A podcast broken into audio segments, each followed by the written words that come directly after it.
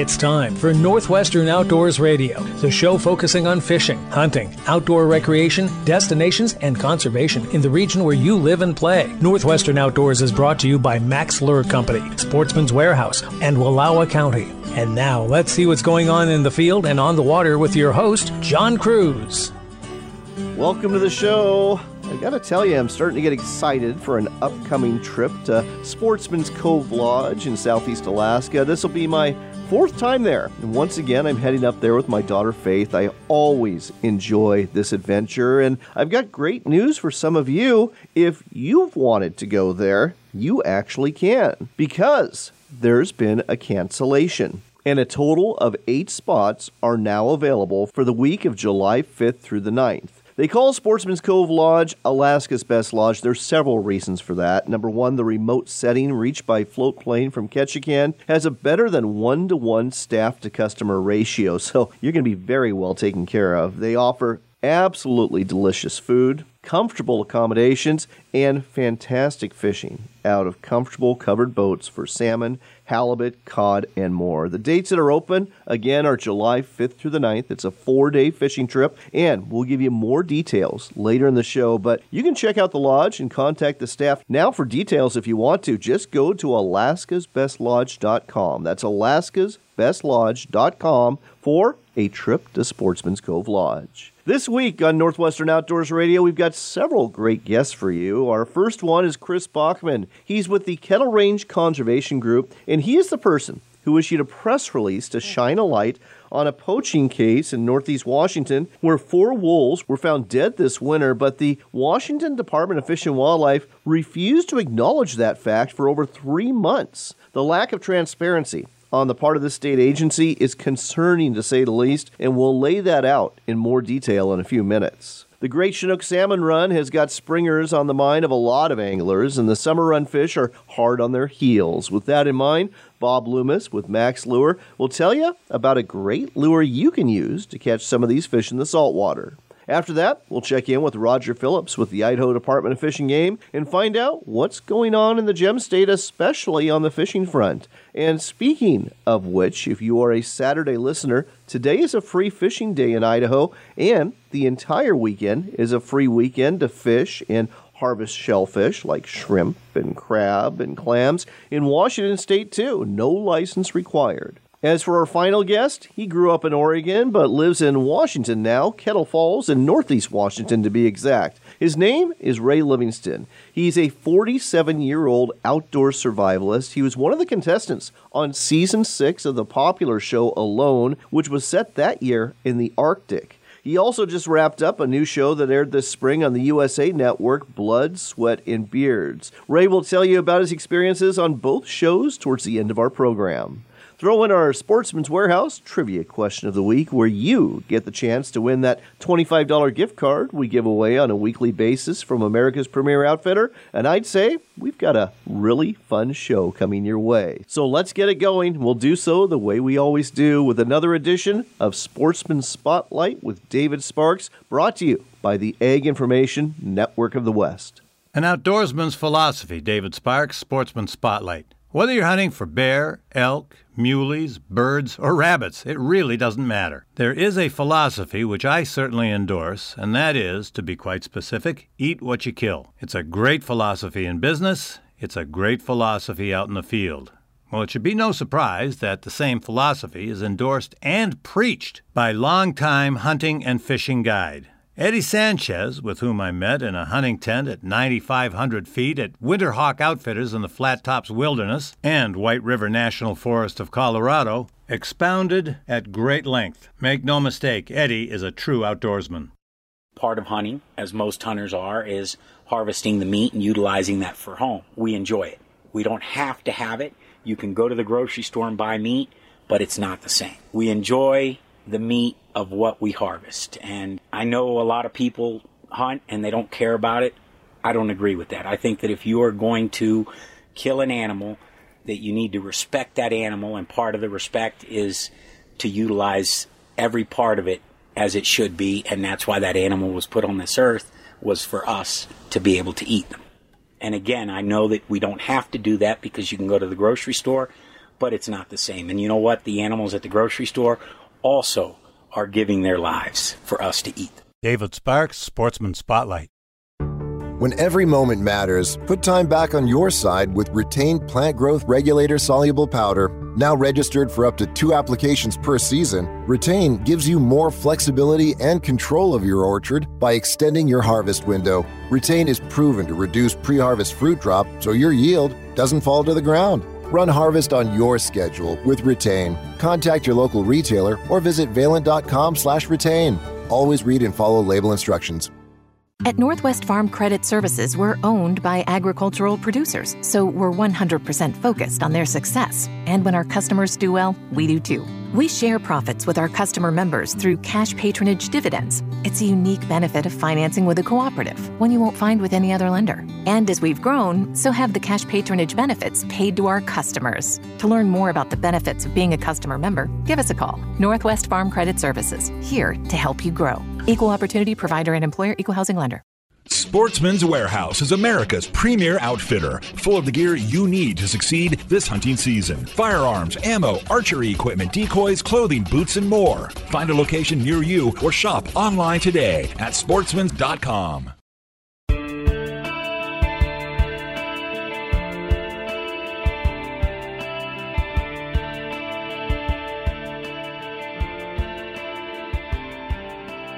You're back in with Northwestern Outdoors Radio, and we've got a poaching mystery that we need some help with here. Four wolves were found dead in Stevens County near the border of Canada and northeast Washington on February 18th, and the Washington Department of Fish and Wildlife is trying to figure out who's responsible for the deaths of these wolves. With us here to tell us more about the situation is Chris Bachman. He's the Wildlife and Wildlands Director for the Kettle Range Conservation Group, which has some very deep interest in this subject. Chris, welcome to the show.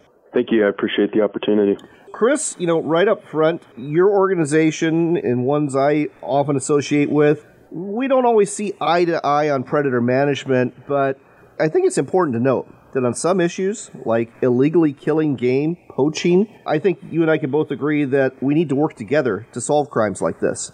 Absolutely, and I think it's important, you know, on multiple fronts if we're able to come together and work together. I think, you know, the bottom line is, is we all want wild places with wild animals running around on them, and, and the more we can work together and sort of bridge gaps that are between us, I think the better off we all are, and the better off the environment is as well. I would agree with that completely. So let's dive into this case. The date's February 18th. You've got a couple of Stevens County Sheriff's deputies on patrol on snowmobiles around North Churchill Mine Road, which is close to the Canada border. They come across a dead wolf, and when they circle back, they come across three more dead wolves. Tell us more about what these deputies found. Well, you've laid it out pretty well from what we've found in, in the report. So we started hearing rumblings that there were some wolves that had been killed probably the latter part of February or early March.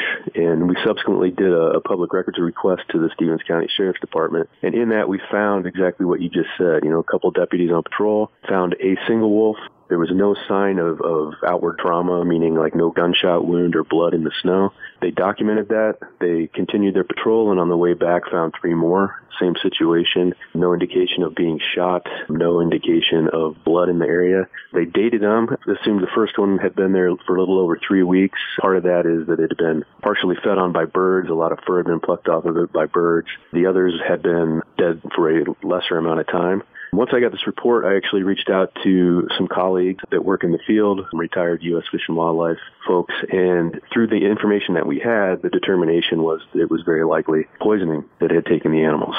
It's important to note this isn't the first time something like this has happened. In early 2021, several wolves were poisoned. I believe it was in Union County in northeast Oregon. And a $50,000 reward is being offered for information on that case, which is still open. They still haven't solved that case. And this kind of gets into the, the whole situation when it comes to living with wolves. Some people just don't want to live with wolves. Now, this territory was occupied by the Wedge Pack, and it's territory where there's been a history of conflict between wolves and livestock, isn't it? Yeah, very much so. You know, for listeners that don't know where the wedge is, it's a, an inverted triangle that's in northeast Washington. It's bordered by Canada on the north, bordered by the Kettle River on the west, the Columbia on the east. And there have been, I mean, this is a place where wolves were first migrating into the state. In 2012, the first pack removal took place there due to the conflict with livestock. The whole pack was removed, stave one. I believe there were seven wolves that were killed in that incident in 2012. The wedge pack was then, there wasn't a wedge pack for a while, um, but it's good wolf habitat. And so wolves moved back in and there was additional removals, I believe, in 2019. But the, the big problem that we have in Northeast Washington that's the coexistence issue is we have, you know, wolves returning to the state to recolonize federal land and federal land grazing allotments through the Forest Service. So we have wildlife and cattle overlapping in multiple places. And, you know, one of the things that we're trying to work to help resolve is, is this conflict, right? When, whenever you have predators on the landscape and you're putting livestock out into the forest, I mean, it's really hard to keep track of those animals. And we have people called range riders that are out there that do try to keep an eye on them. But, I mean, if you're familiar with the, the landscape and the geography and geology in Northeast Washington, it's pretty mountainous, bumpy, rough, rugged terrain, heavily treed. It's really hard to keep a handle on your livestock and keep them within eyesight. So, sort of an inevitability that conflict's going to occur. But we need to work together as much as we possibly can to try to mitigate that. We want to help keep livestock alive so that people's livelihoods are not being negatively impacted. And we also want to have a place for, you know, wildlife to live in our, our federal lands. Those are the places that we should have, you know, wild animals running around. Let's talk a little bit about the investigation into these four dead wolves that likely were poisoned. The Washington Department of Fish and Wildlife they were dead silent about this. As a matter of fact, in their latest monthly update, published May 9th, they didn't even mention the fact that these four wolves had been killed at all. And I understand you got a little frustrated with this and you issued a press release to shine some light on it. We did, and, and the press release was centered around the, the sheriff's uh, report that we had gotten. I understand the need for some silence, you know, because you have an ongoing investigation and you don't want to tip, you know, you don't want to show your cards. You don't want to tip your hand and, and show potentially the perpetrator that they're about to be caught or whatever it is, right? But we waited three months and you reach a point where you know when you don't see anything being done and, and like you said in, in, their reports they're not even acknowledging it they've been directly questioned on it both by the public at commission meetings and by washington department of wildlife commissioners had asked them about it and they you know flatly denied it and having had the information knowing that there was you know, there, were, there was just mistruths coming out or, or a lack of truth coming out. You know, waiting, you know, three months post the incident, it was time to just, you know, shine that light. So that's what we ended up doing to get it out in the public eye. I mean, to me, you know, the, the more the public knows about it, the more information potentially can come in. And you know, our, our press release was followed by a press release from other NGOs, not you know, nonprofits, that the same sort of reward is being offered for information leading to the arrest and conviction of a perpetrator. So I don't know that that's going to be truly you know all that effective, but the more people that know what's going on, the more people can share information. Well, I don't disagree with you on this, and frankly, I'm disappointed by the lack of transparency by the Washington Department of Fish and Wildlife on this issue. In my former life, I was actually a public information officer for a police department, and I couldn't imagine having, let's say, a triple homicide and just not telling anybody that it occurred. You know, I mean, just, this is kind of a big deal when four wolves are are potentially poisoned or otherwise illegally killed, and you just cover it up completely for the sake of we don't want to hamper or hinder the investigation. So I think three months was plenty long to wait. I think it's important that people do know about this, and I'm glad that a reward's being offered. And folks, if you are listening today, you know anything about this case, I don't care what your stance on wolves is, poaching of any game animal or managed animal. It's wrong. It's not the way we manage game. It's not the way to go about things. Please contact the Washington Department of Fish and Wildlife, the, the local office, ask for a game warden or enforcement officer, and share what you might know with them, or contact the U.S. Fish and Wildlife Service. Uh, they would be interested in having this information as well. As we wrap things up here, anything else you want to say about this case that folks ought to know about?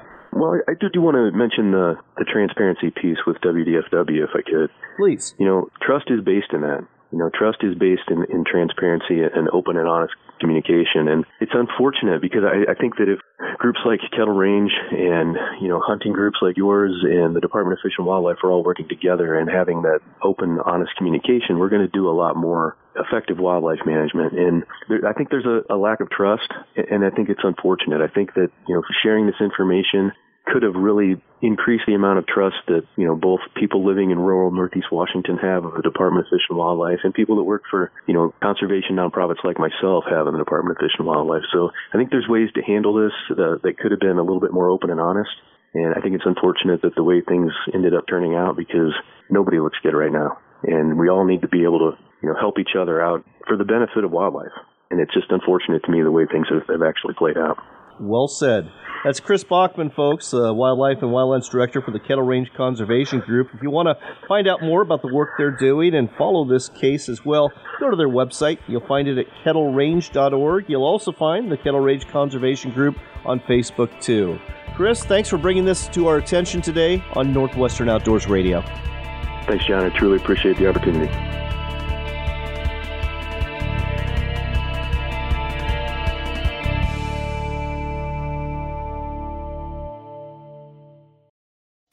Go fishing, help salmon, and make money. You can do it from May 1st through September 30th by catching northern pike minnow and turning them in for cash. Here's how it works. First, register at a designated station on the Columbia or Snake River. Then, go fishing. At the end of the day, turn in any pike minnow you catch 9 inches or longer and look for the ones with tags worth 500 bucks. You'll get vouchers for those pike minnow you turn in, and you mail those in for cash. Find out more at pikeminnow.org.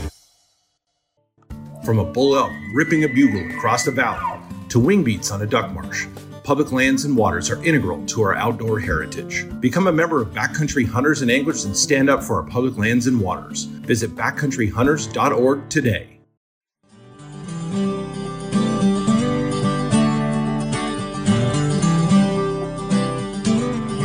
With more of the great outdoors on Northwestern Outdoors Radio with John Kruse. If it's the bottom of the hour, it's time for another Mack's Minute. And with us again is Bob Loomis with Mack's Lure. Bob, great to have you back. Thank you, John. So, a lot of folks are getting excited about saltwater salmon fishing. We're talking about charter boat captains and weekend warriors are going to be heading out anywhere from Brookings, Oregon to Garibaldi to Ilwaco to Westport and all the way up to the saltwater of British Columbia. Anything in particular that you'd recommend for the salt that's going to work for both Chinook and Coho?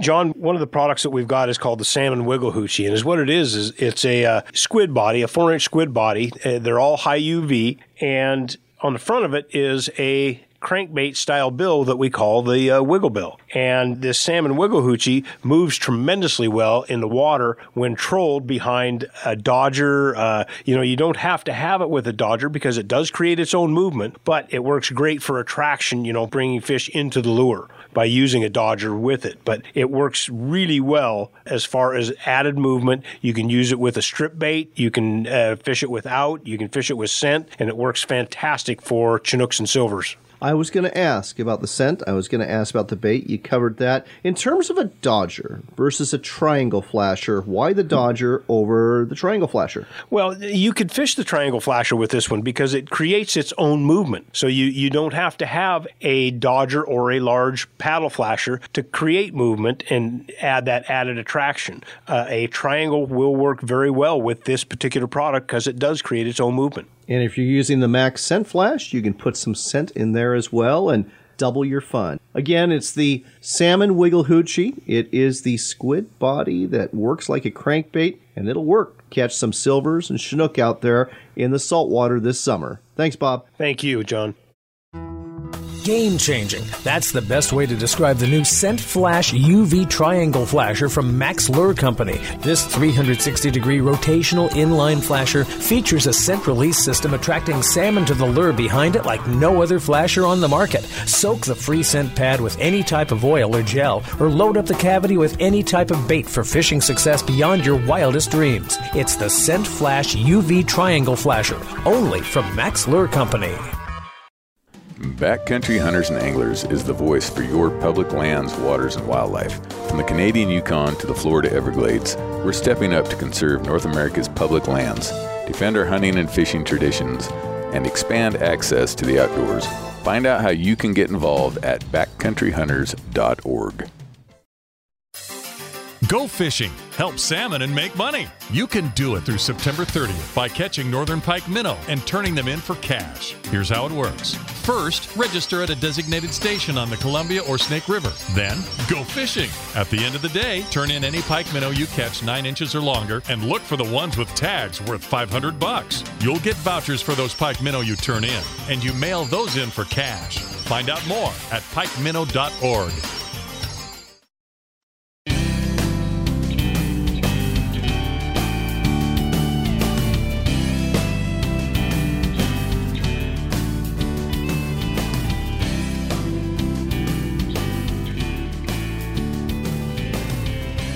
You're back in with Northwestern Outdoors Radio. I'm John Kruse, and it's time for our monthly outdoors news roundup with the Idaho Department of Fish and Game. And with us here, as usual, is Roger Phillips, the Public Information Supervisor. Roger, hope you had a great Memorial Day weekend.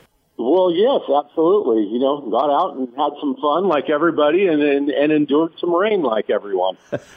it was indeed rainy, but hopefully the rest of June will be a little bit nicer for us. As usual, a whole bunch of news out of Idaho. And I guess the biggest thing that we need to talk about, especially for Saturday listeners, is the fact that June 11th, Saturday, is a free fishing day. And Fish and Game has got a few events going on too.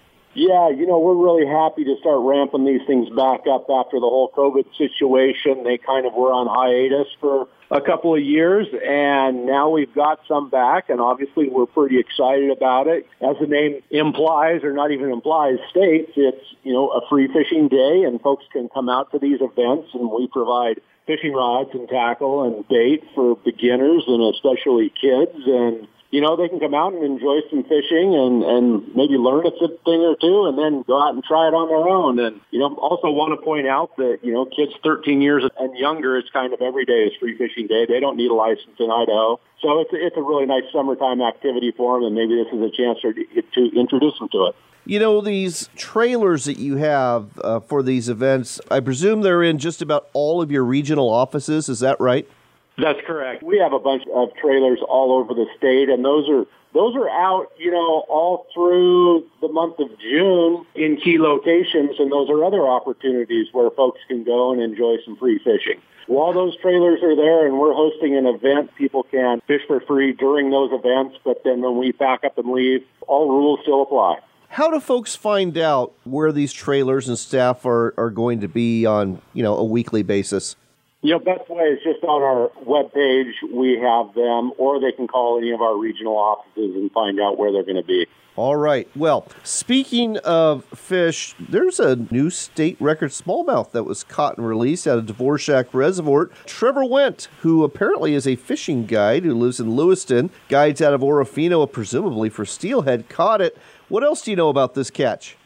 Well, you know, it's always exciting when, when we get these catches, and it was right up there, you know, kind of neck and neck with the with the weight record, which but uh, Pete turned it loose and qual- and measured it first, which qualifies it for a catch and release record. And an interesting thing about Dworshak, it has traditionally produced record size smallmouth, and it's very directly tied to our kokanee populations up there. So when the kokanee do well, we tend to see those the size of those bass increase you know, the following year. And it's kind of a, a cool way to see how these species affect each other, and it's always just fun to see pictures of big fish coming out of the water. You know, it just never gets old, I'll, I'll be honest. Oh, I'm with you on that. And Travis, if you're listening, congratulations on catching and releasing that monster 23 and a half inch long smallmouth bass. And by the way, folks, if you're wondering what the official record is for the biggest bass that's been caught and kept, that was a 9.72 pound smallmouth that was caught back in 2006. Also, out of Dworshak Reservoir. This lake just keeps kicking out the records. I suspect that the next record will be caught out of there too. Well, there's a good chance of that. And yeah, can you imagine reeling in almost a 10 pound smallmouth? I mean, just knowing they're out there gives me kind of the warm fuzzies, even if I don't catch one. Oh, I'm, I'm with you on that. My personal best smallmouth is only 5.4 pounds, so I couldn't imagine. But that's all right. Other fishing news, not as good. Cascade Lake is known as the premier perch lake in probably the, the entire West because it just has those huge jumbo perch that are often also record setting. But walleye have been found there, and that's not a good thing, is it? No, it's not. And walleye, people are kind of confused by walleye because they've become more and more common in the West. And, you know, what we really want to stress is walleye aren't bad fish. They're just real bad in the wrong places. And so Cascade is one where definitely it's the wrong place. An angler caught another one in Lake Lowell. We suspect how they got there and probably somebody put them there, but we don't know that for sure yet. But boy, we sure ask folks to A, if you catch one where it doesn't belong, please keep it. Please bring it to us or let us know so we can take a look at it. And, you know, if anybody, God forbid, is out thinking that they're going to get some walleye fishing in Idaho where we don't want it, that's probably not going to happen. And please don't do it. It's against the law. We will, you know, cite people for that, and that can really mess up some fisheries. These are these are very voracious fish, and they can upset the balance that we work really hard to strive for. And you know, probably they, most anglers don't want them there either, so you're not doing anybody any favors. So you know, kind of play by the rules there. Don't bring in those walleye. You know, bucket biology is the term for how a lot of these fish are introduced, whether it be walleye or northern pike or sometimes bass. And folks, it's always a horrible idea when you do this because most of our fisheries, not just in Idaho, but throughout the Northwest, they're pretty carefully managed for the, the right mix of fish and the right species of fish. And when you go ahead and introduce something that's not supposed to be there, it can ruin everything. So don't do it. Roger is absolutely right about this. Okay, sticking with fishing, let's talk about salmon fishing on the Snake River, the Clearwater, and the Salmon Rivers. It's starting to pick up, and we've got a really good run of spring Chinook coming over Bonneville Dam this year. Yeah, people are getting really excited about it, and I personally know a bunch of folks who are going back to, hey, let's just take a long weekend or a whole week and go up there and go fishing. And people, are, you know, we're starting to see the catch rates creep up, and we've actually had to close a couple of, of sections because, you know, kind of their quota had been caught. But it's just darned exciting to see these springers coming back again into Idaho in, in good fishable numbers and people out there and enjoying them because you know, as you know, if you've ever been around the Lewiston area during the peak of that season, you know, it, it almost looks like Buoy 10 on the Columbia. There's just a bunch of folks out there having a good time catching fish, and man, we're just really glad to see it back. I think everyone is really glad to see the run this year because, you know, the, the spring Chinook runs on the Columbian Snake, they've been having a hard time, but this year we're up to what I believe it's 129% of the 10 year average that's come over Bonneville Dam. I know a good portion of those springers are heading into Idaho and the rivers we just mentioned, so that is indeed great news. How long does this fishery go? Pretty much through the end of June, I'm guessing? Um, it depends on the section because we pretty well, you know, have it sectioned off so that too many fish aren't caught down low and there's still fish up above. But, you know, as an example, the little salmon, which is a really popular fishery there around Riggins, it tends to peak right about this time of year. You know, the Memorial Day weekend is often when that river kind of, the river flows peak. And as soon as they start coming down, those fish start flooding into the little salmon. So that first couple of weeks in June, that's definitely the time you want to be there. And I've always said, you know, don't wait until you hear a good fishing report. Make the good fishing report because sometimes by the time you get there, it might already be done. So, you know, get there, take your crack at it, and hope your timing's good. But always better to be a little early than a little late because a little late means you, you might not be fishing. Excellent advice as always. Folks, if you want to find out more about what's going on in the state of Idaho, just go to the Idaho Department of Fish and Game website. Just Google Idaho Fish and Game. You'll get there in a hurry. Check out the media and news release page, and you'll be in the know about what's going on outdoors in the state of Idaho. Thanks as always, Roger. You're welcome, John. It's my pleasure.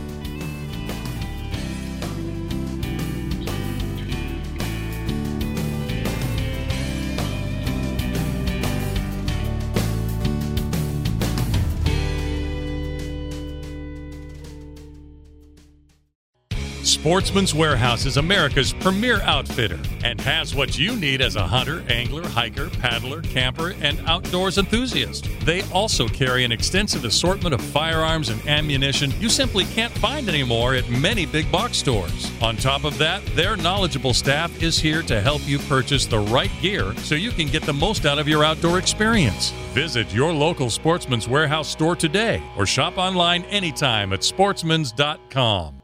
Enjoy a meal of wild Alaskan seafood delivered right to your door. Sena Sea offers premium quality wild Alaskan fish and shellfish to include Copper River king and silver salmon, halibut, black cod, king crab, and of course, Copper River sockeye salmon. Order it blast frozen or smoked and experience a slice of Alaska for a special meal you won't forget. Buy your seafood now at senasea.com. That's S E N A S E A, senasea.com.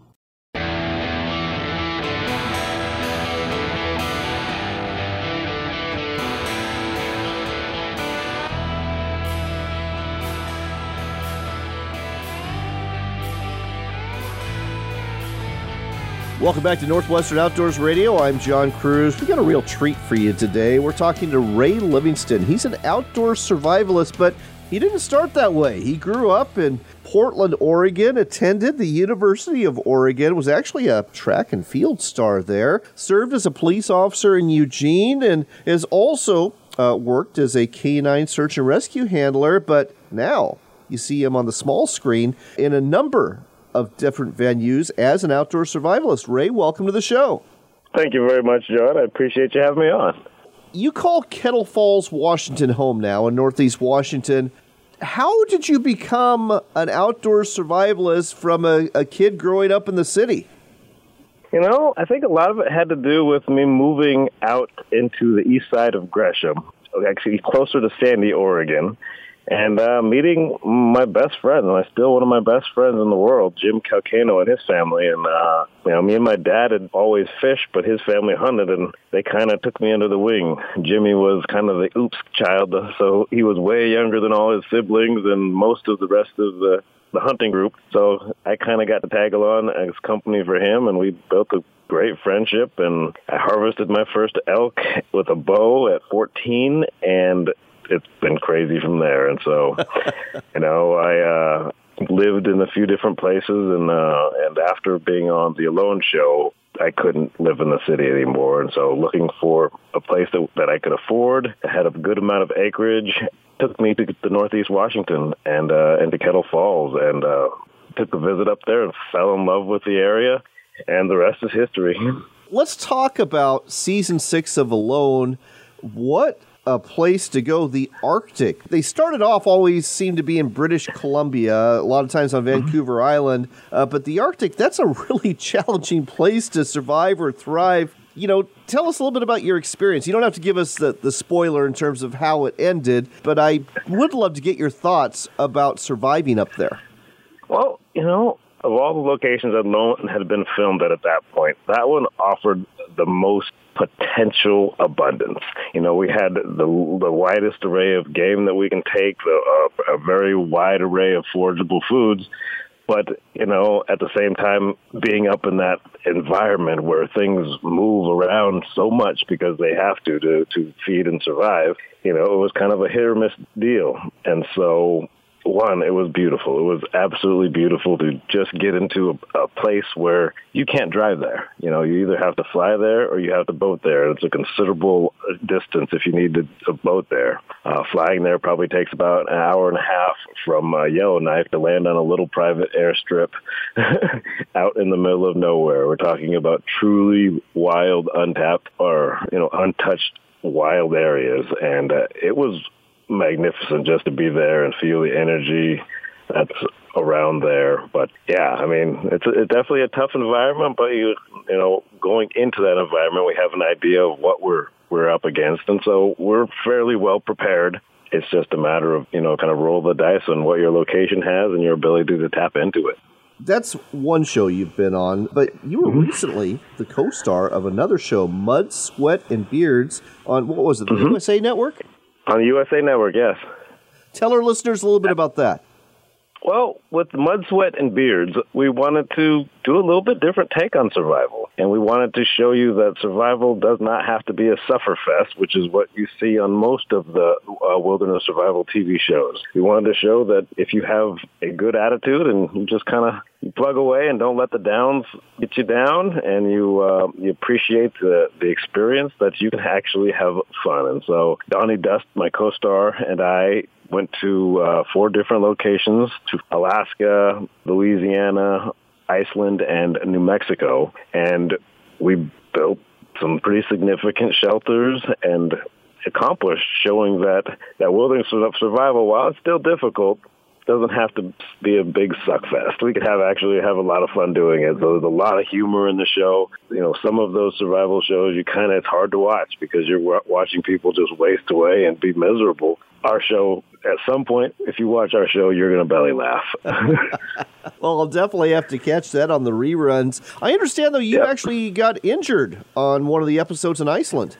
Yep, yeah. Iceland was the last location that we filmed. We actually had two other episodes that were scheduled to film on the east and west coast of Canada. But the very last day of our shoot, after we were out of the field and we're just shooting promotional stuff, I'm just walking through the field and my Achilles snaps.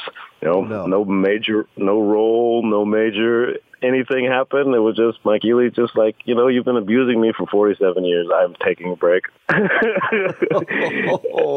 so, yeah, and, you know, I'm all healed up now. And, you know, pretty much I, it's still healing a little bit, but I'm still get regaining the strength in my calf. But they, I got it you know, I think uh, eight days after the rupture, I was in surgery and had a good physical therapy, and so I'm, I'm it's not holding me back anymore right now. What's your next project going to be? You know, I'm not sure. You know, me and my agent are looking at uh, different opportunities in the wilderness survival genre, though it seems a lot of my life is moving towards the hunting world. You know, that's really been my, my love, and that's where my, my introduction to the outdoors. And basically, I started learning wilderness survival skills because I hunted alone a lot, and the more I knew, the more confident I was going to be to go deeper and to follow animals into areas alone and um, not let fear of what may happen prevent me from going to where the animals are. And so, um, you know, I'm, I'm looking at maybe partnering up with Washington Department of Fish and Wildlife. Uh, they're, they're starting a new promotional division uh, headed up by Tom Ryle about, you know, recruiting new people, retaining current hunters, and getting people that haven't bought their hunting licenses a while back into the fold. And so I think I'm going to meet with Tom on Monday and see if we can't do something to get a partnership with him. But you know me, it, it's about hunting, and so I'm looking at you know maybe work doing some work with a, a local film company, doing some hunting stuff. You know, I'll see. You know, I don't really know for sure. You know, the universe brings me things, and I open up and take those opportunities. But that seems to be where where things are headed. But you never know. you don't. But Tom Ryle, he's a good guy, and uh, yes, he is. I think if you could partner up with the Washington Department of Fish and Wildlife and do that project, that would be a benefit to a whole lot of people. We've got to go, yeah. but if folks want to find out more about you, Ray Livingston, what's a Facebook page or website they can go to? If you look up Ray Livingston, Modern Survivalist, I got a YouTube page. I've got Facebook, I've got Instagram, and I've got TikTok, all under Ray or Ray Livingston, Modern Survivalist. There you go, folks. Ray Livingston, Modern Survivalist. Check it out. I think you're going to be impressed by what you see. And again, check out season six of Alone and Mud, Sweat, and Beards on the USA Network, too. And uh, check out all the fun and, well, sometimes not so fun that Ray is going through as he survives and thrives in the outdoors. Ray, thanks for sharing this with us today on Northwestern Outdoors Radio. Thanks for having me on. This portion of the show is brought to you by our friends at Sena Sea Seafood. That's the company that catches salmon and halibut and sablefish and shellfish too, packages them carefully and delivers them right to your door. We are talking about wild fish and seafood here. None of it is farmed. It's all caught out of Prince William Sound. And if you're looking for premium seafood, Sena Sea is the place to go. And I am happy to report they actually have spot shrimp in stock now. So if you want to get a two pound bag or maybe several of them, you're going to love these shrimp. They are all medium sized, the head's off, they're individually frozen. There's about 25 to 30 shrimp per pound. And again, these are wild shrimp, they're not farmed, and they're going to be probably the best tasting shrimp you've ever had. Find out more at senasea.com. That's S E N A S E A, senasea.com. Get yourself some delicious spot shrimp while it's in stock and more. And don't forget to use the discount code Outdoors Radio for 10% off your order.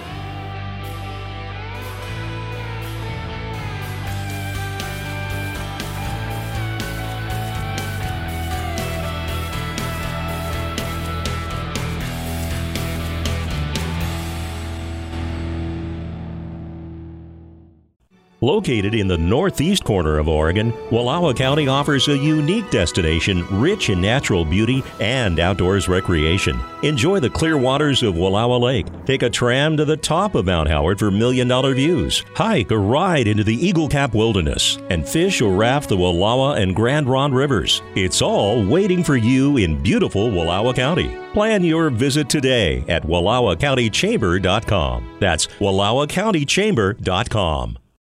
Sportsman's Warehouse is America's premier outfitter and has what you need as a hunter, angler, hiker, paddler, camper, and outdoors enthusiast. They also carry an extensive assortment of firearms and ammunition you simply can't find anymore at many big box stores. On top of that, their knowledgeable staff is here to help you purchase the right gear so you can get the most out of your outdoor experience. Visit your local Sportsman's Warehouse store today or shop online anytime at sportsmans.com.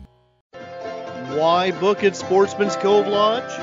Why is Alaska like no other place on Earth? It hasn't changed in thousands of years. From the way you get here on a float plane to the way you go out with the guides and the boats, it's just a professional experience. And I said, this is as good as it gets. I said, if you can't catch fish here, you can't catch fish anywhere. Your experience with us will leave you speechless. Book now at alaskasbestlodge.com. backcountryhunters.org. Join the fight for our public lands and waters today.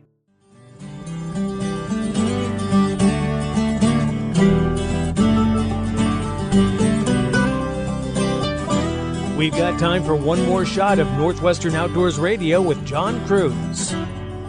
I'm glad you're back. As I mentioned earlier in the show, our friends at Sportsman's Cove Lodge on Prince of Wales Island in southeast Alaska, they've been booked up for several months now. It's just that popular of a place, but they had a cancellation. As a matter of fact, they have a full boat available. That's six anglers, and they've got two additional spots also available. The dates are July 5th through the 9th. This is a four day fishing trip, and it's absolutely a fantastic experience. Trust me, I've been up there three times, and I absolutely love not only the fishing and the scenery and the wildlife, but also the accommodations and the food. Oh, especially the food and the customer service. It's all beyond first rate. So if you go, you will be arriving at the lodge by float plane from Ketchikan on July 5th. That's a Tuesday. You'll fish July 6th, 7th, and 8th. And then that float plane will take you back to Ketchikan on Saturday the 9th. You'll stay the night in Ketchikan and head home the next day. The cost $4,695 per angler plus airfare to Ketchikan, one night's lodging on July 9th in Ketchikan, and gratuities. If you're looking for a great summer adventure, this is the one for you, and you can book it today by going to Alaska's Best Lodge. That's the website for Sportsman's Cove Lodge, alaskasbestlodge.com. And now it's time for your Sportsman's Warehouse trivia question of the week. And next week being Father's Day weekend, this is about Father's Day. It was first celebrated in 1910 at a YMCA in one of our northwestern states, meant to complement Mother's Day. But believe it or not, Father's Day wasn't designated as a national holiday until 1972. Here's your question In what state was the first Father's Day celebrated? You can answer that question by sending us an email through our website at northwesternoutdoors.com or by going to our Facebook page and finding the post thread where we have the question posted there. One lucky person who guesses right wins the $25 gift card we give away every week from Sportsman's Warehouse. And by the way, if you're looking for a Father's Day gift, Sportsman's Warehouse is definitely a great place to go if your dad enjoys the outdoors as well as outdoors cooking. All right, we've got to wrap things up, and I hope you will wish my fishing buddy Rusty Johnson and I luck. We are going to be competing in the Limit Out Marine Big Bass Tournament next weekend at Potholes Reservoir, hoping to catch a big bass and maybe even finally cash a check at a tournament. Even if we don't get a big one, I'm sure it's going to be fun. I always love fishing with my best friend, but a little luck wouldn't help. So wish us some. We could use it. And on that note, we've got to go. So until next time, do take care, God bless, and make it a point to spend some time outdoors.